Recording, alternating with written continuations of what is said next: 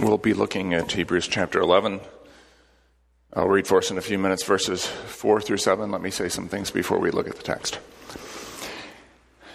Uh, it struck me that if we're not careful, we can make assumptions about Christianity that actually inhibit our ability to live like Christians, that is, like Christ. I want to share one example with you. It's so familiar that we may not even notice it. We can operate under the assumption, not be aware of it, but operate under the assumption that faith belongs to our religious life, but not to our day to day routine. That, we think, requires something else common sense, horse sense, business sense, but not faith sense. If you know what to look for, you can see signs that a person is operating under that assumption. Let me give you a couple. Here's one it's only the big things that he or she thinks about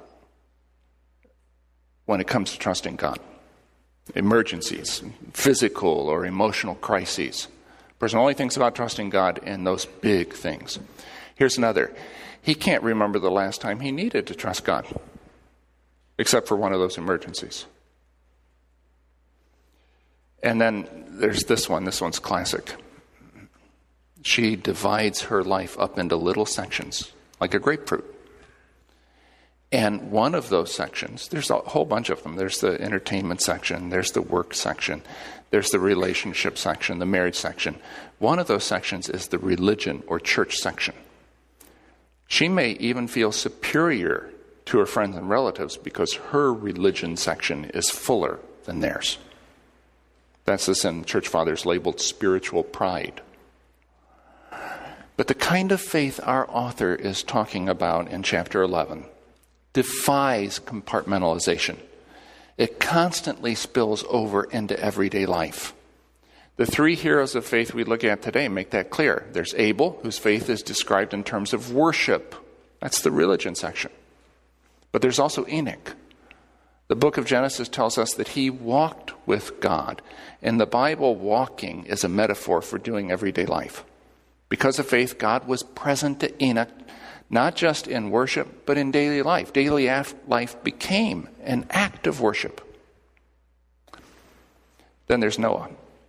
He worked for years and years on what seemed like a useless project and did not give up. So you see, Abel worshiped, Enoch walked, Noah worked, but Abel worshiped by faith, Enoch walked by faith, Noah worked by faith, faith played a role in every aspect of their lives. Now, one more opening word before we dig into these verses. Real life or real faith yields results. Real faith yields results.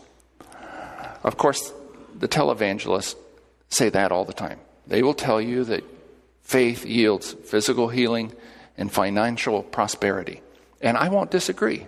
Sometimes it has. But those aren't the only results of faith. Abel's faith resulted in his death and the world's first act of religious persecution. Noah's faith almost certainly led to ridicule. Abraham's faith nearly cost him his son. Moses' faith made him a refugee. Verses 36 and 37 give a kind of summary statement of the consequences of faith. Verse 36 these heroes of faith faced jeers and flogging, while still others were chained and put in prison. They were stoned, they were sawed in two, they were put to death by the sword. They went about in sheepskins and goatskins, destitute, persecuted, and mistreated. And those were also the results of faith. Now, if that's the case, why have faith? If I can't count on faith to make my life more comfortable and pleasant. And it may even make my life less comfortable and less pleasant. Why bother with it? Let me give you three preliminary answers that will develop in more detail as we go along. We bother with faith because without it, we cannot make sense of the world. Faith helps us see things as they really are. Far from being the illogical belief and the occurrence of the improbable, as Mencken put it, faith gives a person the ability to understand the reality beyond the appearances. People without faith exercise an illogical belief in the trustworthiness of appearances, and they're frequently disappointed because of it. Why bother about faith if it doesn't make life more comfortable and more pleasant now? Because now is not all there is. That's one of the chief themes of this chapter. And one more reason not to bother or to bother about faith. We have no hope of pleasing God without it. Without faith, we cannot connect to God, and He longs for us to connect to Him. We were made for that very purpose.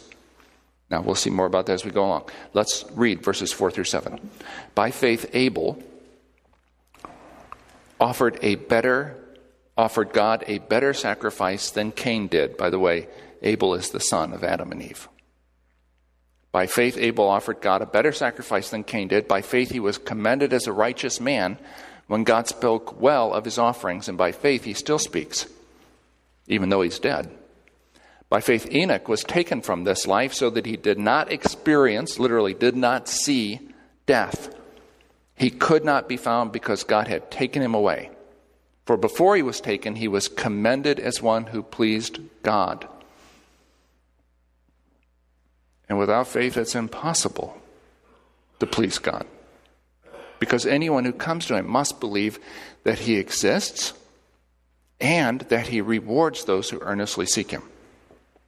By faith, Noah, when warned about things not yet seen, in holy fear built an ark to save his family.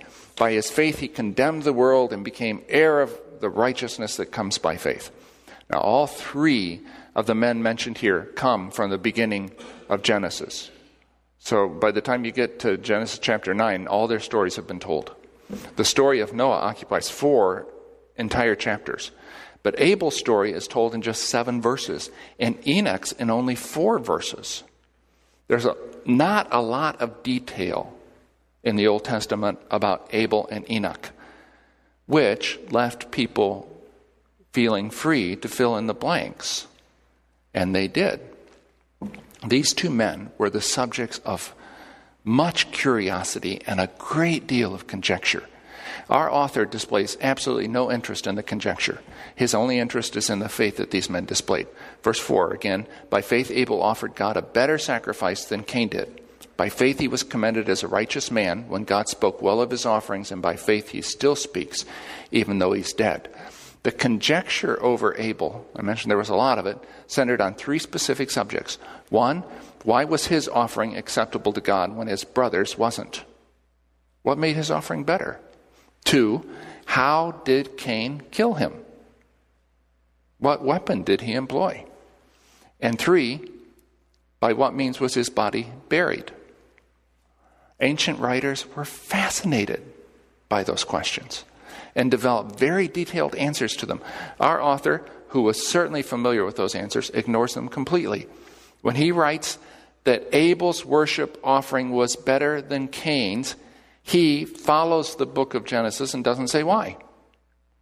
Now, I mentioned there's a great deal of conjecture regarding the subject among ancient people, but ancient people were the only ones, were not the only ones given to conjecture. I've heard many preachers explain why Abel's offering was better. They say it was because it was an animal offering rather than a grain or produce offering. And that may be true. But it, it's still conjecture. The scripture says nothing about that at all. Not here or anywhere else. Um, some say that Abel's offering is better because it was a blood offering, like the later offerings the law required and that Jesus himself gave. Again, that may be true. Sounds right. But there's not a word about it in the Bible. It simply does not tell us why Abel's offering was better, but our author does tell us how it was different.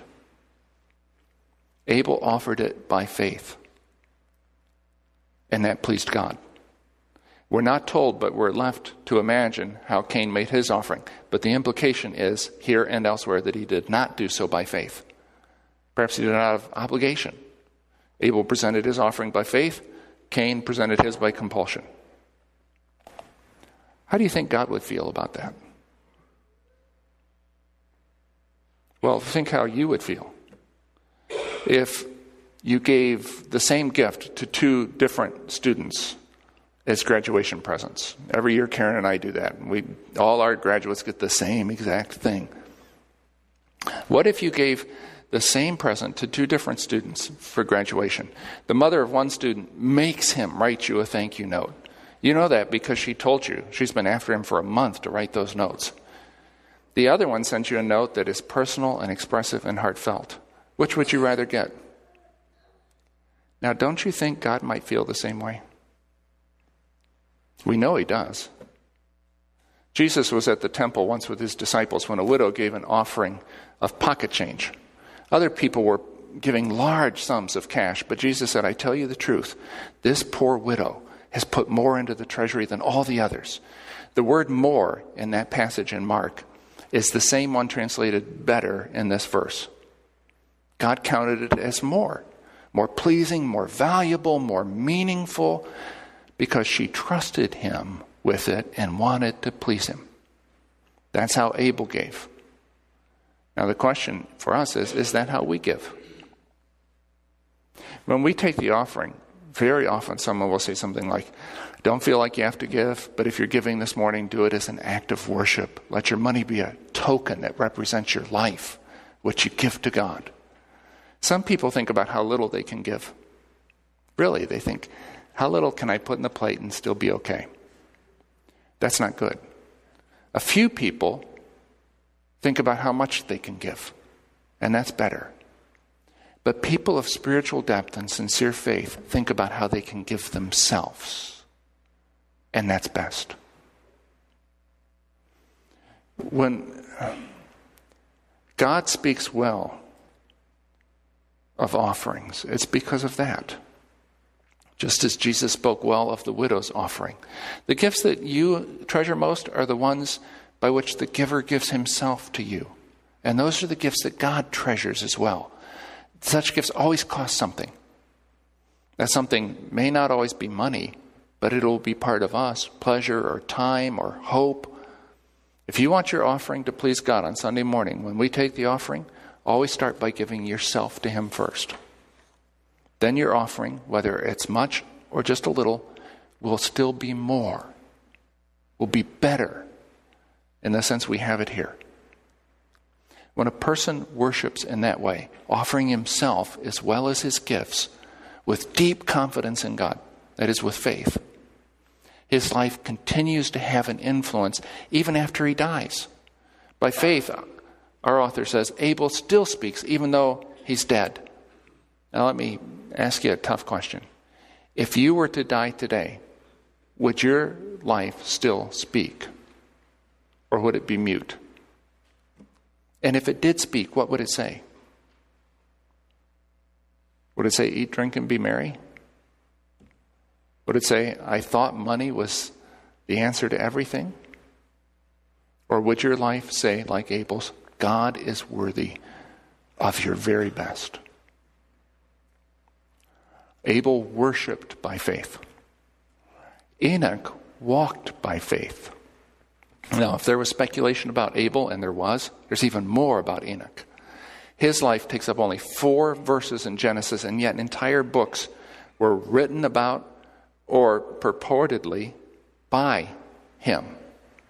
The Jewish people were captivated with Enoch.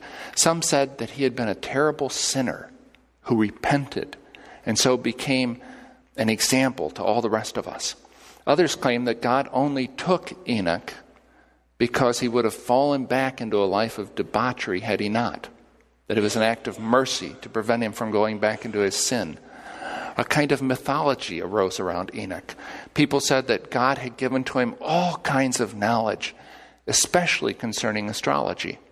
Others made up stories in which Enoch works together with the prophet Elijah to confront and kill the Antichrist. All kinds of stories about Enoch, and again, our author ignores them all.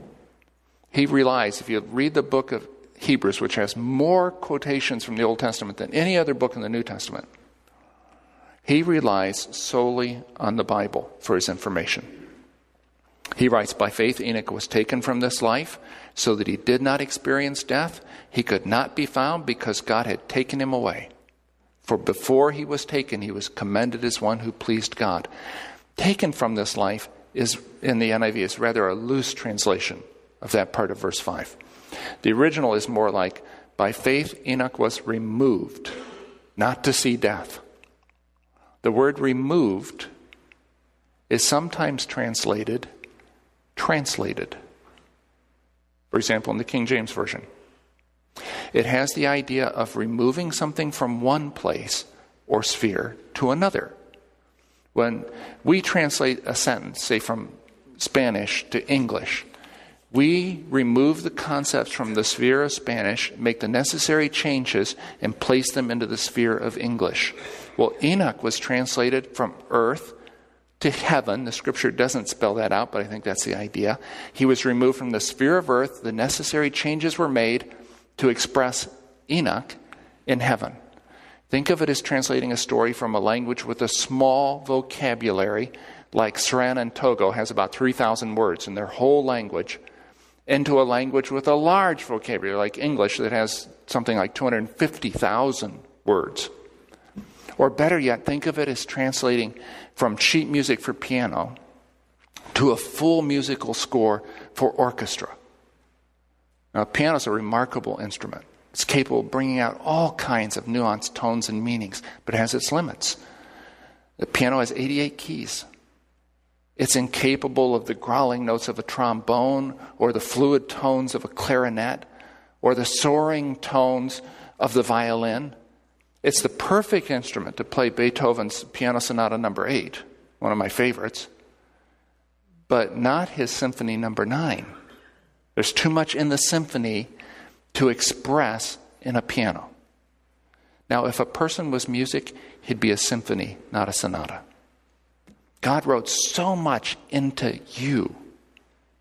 The composition of your life is so rich and complex that earthly life is not capable of fully expressing who you are. Life here is like a Bach concerto that's been transcribed for guitar. We try to capture the music of 20 instruments, of oboes and flutes and trumpets and violins and violas and cellos and bass violas, so that it can be played by one instrument. And the transcription is still beautiful, but it's different. It's smaller. It's less robust than what it was intended to be. You need to be translated before you can be fully expressed. When Enoch was translated, when he was removed from earth to God's nearer presence, he was translated for the first time into a form that could actually begin to express all the riches and beauty that God wrote into him. Before he was taken, translated, transposed, he was commended as one who pleased God. For our author, that can only mean one thing Enoch was a man of faith. He trusted God. The conclusion is obvious because, verse 6 without faith, it's impossible to please God. Now, let your mind dwell on that for a moment. Without faith, it is impossible to please God.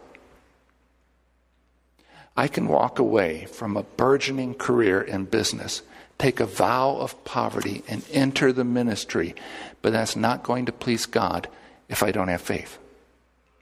I can give a large part of my estate to the church Maybe it's millions of dollars. But without faith, God will say, So what? Without faith, God will not be pleased if I volunteer at church, work at the food pantry, give to the poor, battle injustice, speak against immorality, pray, read the Bible. See, it's not difficult to please God without faith, it's impossible. Why does God care so much about faith? If we do the right thing, shouldn't he just be happy about that? We'll look at it from another angle. Should a teacher be happy because his student gets the right answers on the quiz but gets them by pure luck? Should a parent be happy because her child cleans his room but does so with a heart full of rage and rebellion? Should a wife be happy because her husband takes her out to dinner but only to soften her up before telling her about his fishing trip with the guys? See, all the right things are done. God cares so much about faith because it's faith that connects a person to Him. Faith is the means by which humans are linked to God. Confident trust in Him opens the door to all the things we were made for love and joy and peace and purpose. Faith unlocks the door to humanity's future, to our personal futures. Faith is, remember Enoch, the translation key. Without it, God can't translate our lives into their richest, most glorious expression. We think God should be pleased with us if we just do the things He wants done. But God doesn't need us to get things done. Angels could do the job better, monkeys could make it more fun. God can make stones sing to his glory and transform rocks into the children of Abraham. He doesn't need us to get things done. He doesn't need us at all. But he wants us.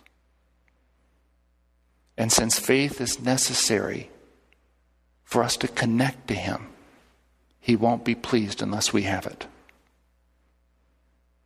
By faith, Abel worshiped, Enoch walked, and Noah, we don't really have time to look at Noah today, worked.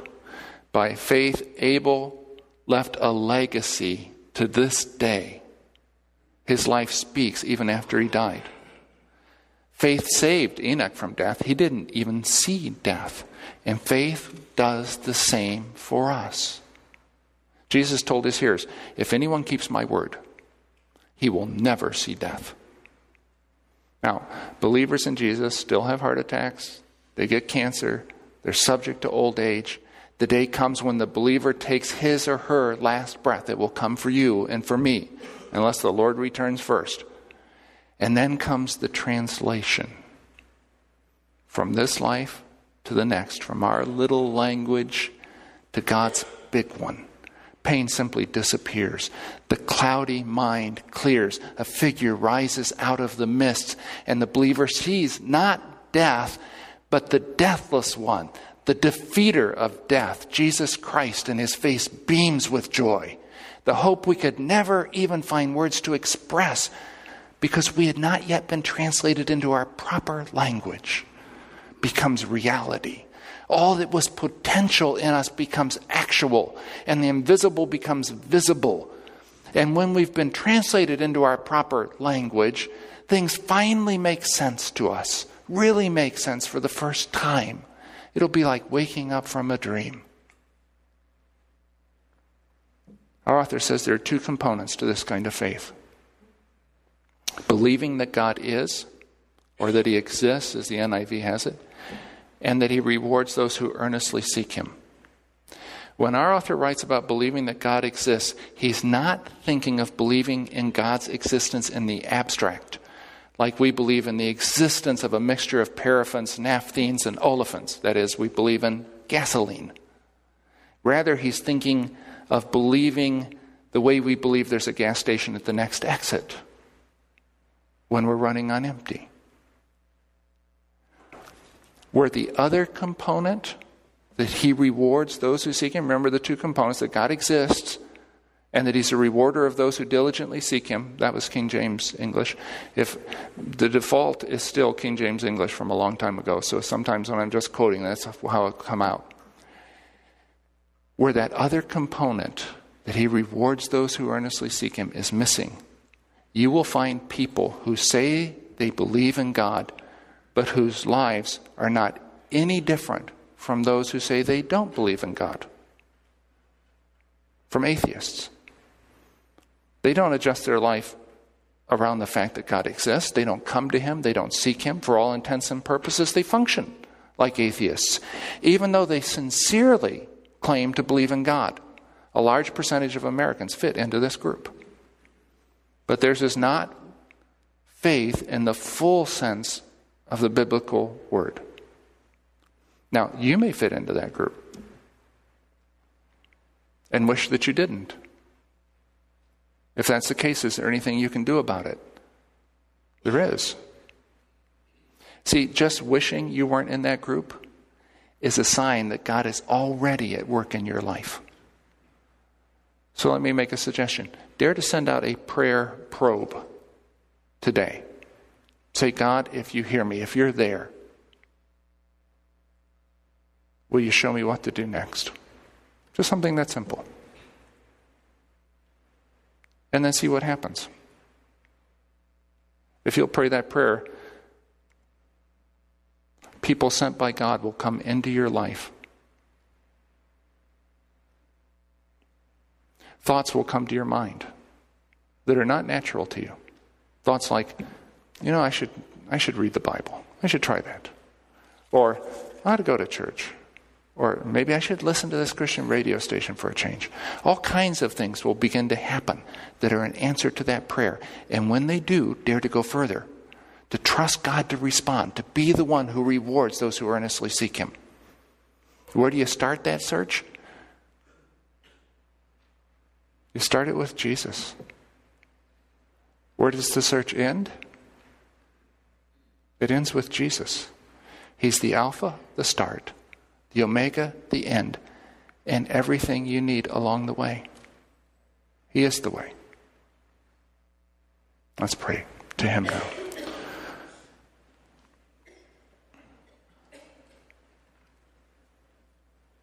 I ask you, Lord, by the time we wrap up this chapter, just in the next few weeks,